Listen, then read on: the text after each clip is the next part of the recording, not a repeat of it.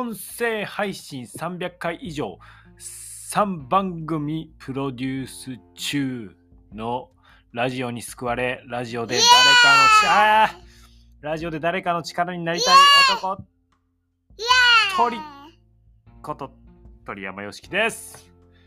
本日も1歳10ヶ月の息子ゆっちゃんと共にお送りします。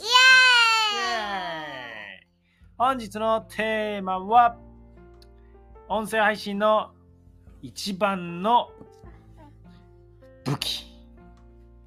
ということでお話ししていきます。一番の武器。タイトルふさわしくないかもしれないですね。一番の強みですね。一番の強み。はい。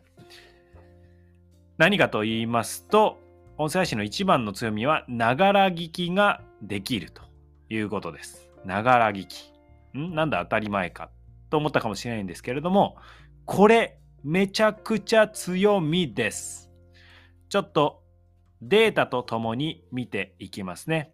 今あのーこれから音声配信が来るというので、えーまあ、アメリカではね3000億円規模の音声広告市場。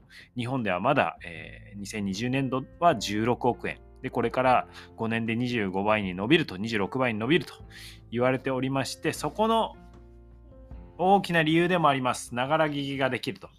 で考えてみていただきたいんですけれどもテレビ YouTube ブログこれらねあの YouTuber とかブロガーとかで、えー稼いでる方々もいますがこれって基本的に見る必要ありますよね。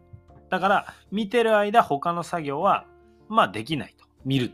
見てる場合はですねで一方で音声配信の場合耳さえ意識向けていれば家事や食事など別の作業をしながらでも視聴できるという強みがありますはい、もちろん YouTube でも、まあ、音楽でね聞くだけっていうパターンもありますし僕もあの音声でえ YouTube で勉強するということもあります。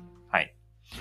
えーがもう音声配信を聞いてる人は最初から耳でながら聞きっていうのをしようとしているので、えーまあ、ながら聞きしてくださるとですね、まあ、あの音声配信他のに比べてあの視聴完了率が非常に高いというのもあるんですけどもそれはながら聞きという理由もあります。でながら聞きのこの強みのどんだけインパクトがあるのかっていうのをちょっと一つデータを引用して、えー今日はお話ししますね。えーそのデータの引用元は Voicy さんですね。Voicy さんが調査しました。はい。で、えーその日本人ですね。えー僕ら日本に住んでいるので、日本人のながら聞きができる時間としてどれぐらい今ポテンシャルだと思いますか？ポテンシャル、つまり余ってる時間ですね。ながら聞きで余ってる時間です。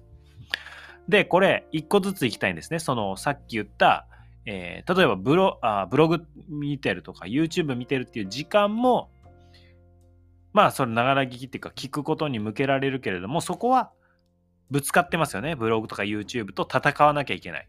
ブログ YouTube じゃなくてラジオを選んでもらう理由っていうのを作らなきゃいけない領域とそもそもながら聞きできないながら聞き自体できないよねという領域があります。まあ3領域に分けました。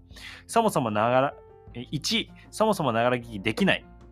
2ながら聞きもできるけれどもあのテレビとか YouTube とかブログとか見るっていうことともかぶっている時間。で3がながら聞きだけが可能な時間ということになります。はい。で、ゆうちゃん大丈夫？ゆうちゃん大丈夫？うん？ちょっと待ってくださいね。はい。ゆうちゃん一緒に撮ろう。一緒にラジオ、一緒にラジオ、一緒にラジオ。はい。で、戻ってきました。で、えーっと、まず1の、ながら聞き難しい時間っていうのは1日の方で、例えば、趣味、やってる時間、これ集中してますね。うん。まあもちろん、あの、ながら聞きできる趣味もあるって言えるかもしれないですけど、あここではあの集中してやらなきゃいけないものに関して言ってます。そして次に、えー仕事とか、まあ、学業ですね。この時間はあの聞きながらっていうのができないというのがあります。はい、でこの2つですね。この2つが週で計算した場合に、週の合計、日本人ですよ。えー、7.1億時間です。7.1億時間。はい。まあ、日本人 1, 1億人以上いるので、まあ、それの合計が7.1億時間余っているということですね。余ってない。ごめんなさい。ここは余ってない領域です。流れ着ができない領域があります。で、次に、かぶってる時間ですね。えー、音声と他のメールでかぶってる時間が、えー、これがですね、まあ、えっ、ー、と、見てる時間ですね。テレビとか見てる時間っていうのが、週にどれぐらいあると思いますか ?2.5 億時間あります。もう予測がもうできないですね。わかんないですね。2.5億時間あります。で、ここは、えー、音声を選ぶのか、いやいや、ブログとか YouTube とか選ぶのかっていう戦いの部分です。だから戦って、まあ、勝てれば、えー、僕ら音声配信は聞いてもらえるし、負ければ聞いてもらえないというわけです。2.5時間あります。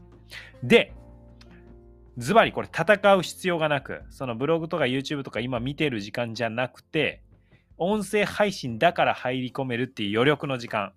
えー、具体的には、家事、食事、えー、くつろぎ、それから通勤・通学とか移動ですね。で、育児、介護とか。うん。まあ、家事が一番大きいですかね。あの、えー、料理してる間に聞くとか、掃除してる間に聞くとか、何か洗濯物しながらとか、畳みながらとか聞くっていう時間が一番大きいかなと思いますけれども、えー、まあ、食事の時間に音声流すとか、あとくつろぎの時間とか、ね。あの僕今この配信してる、えー、すぐ横で、えー、奥さんと息子はなんか食事してますけど、もうこういう時間ですね。はい。何を食べてるんですか？それは何ですか？フレンチトースト。フレンチトースト食べております。僕の分もありますかね？はい。はい、ありがとうございます。いやいやいやいやということで、その時間、どれぐらいあると思いますか？はい。なんとですね、このながら聞きでが可能な時間、さっきのえー、テレビとか YouTube と競合する時間は2.5時間ですね。週に 2. あ、ごめんなさい。週に2.5億時間。2.5億時間。それに対して、それらだと競争する必要なし。音声配信だけの独壇場。ここはもう時間が余ってるので、音声配信聞いてもらえるよという時間がなんと8.9億時間。そう、イエーイなんです。まさに8.9億時間余ってるんです。2.5億時間は、えー、YouTube とかと競合して奪い合わなきゃいけないところなんだけれども、そんなの奪い合う必要もなく、余ってる時間が8.9億時間あります。ながら聞きができる時間です。なので、あの、イヤホンとかね、えー、あの、Google ホームとかの家の中にあるスピーカーとかで、進んでますけど、それでながら聞きっていう習慣を持つ人たちが増えれば増えるほど、そこのながら聞きに音声配信っていうものが入ってくると。もちろん、えー、プロのね、地上波といいますか、A A AM とか FM とかのラジオを聞く時間もあるでしょう。ただ、それ以外の、えー、ラジオ、聞くっていう習慣を持った人はながら聞きで聞いてみようかっていういろんなものを聞くっていう可能性が溢れているので、これが音声配信の最大の武器でございます。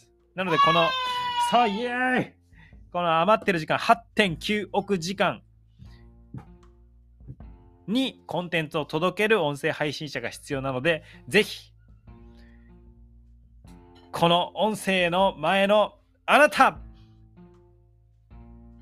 なんか面白いこととか楽しいこととか、え価値ある情報を届けていただければなと思います。ぜひ一緒にあの音声配信者、まあ、ポッドキャスター、えとして、えー、活動していければなと思います。まあ、仲間が増えたらいいなと思って僕はこの配信をしておりますので、えー、音声配信の可能性をもっともっと感じて、まあ、コツとかね、えー、収益化ってどうなってるのとか、え整理してお伝えしていければなと思います。ということで、本日は、え旅して暮らす、ポッドキャスター、鳥山よしきと、1歳10ヶ月の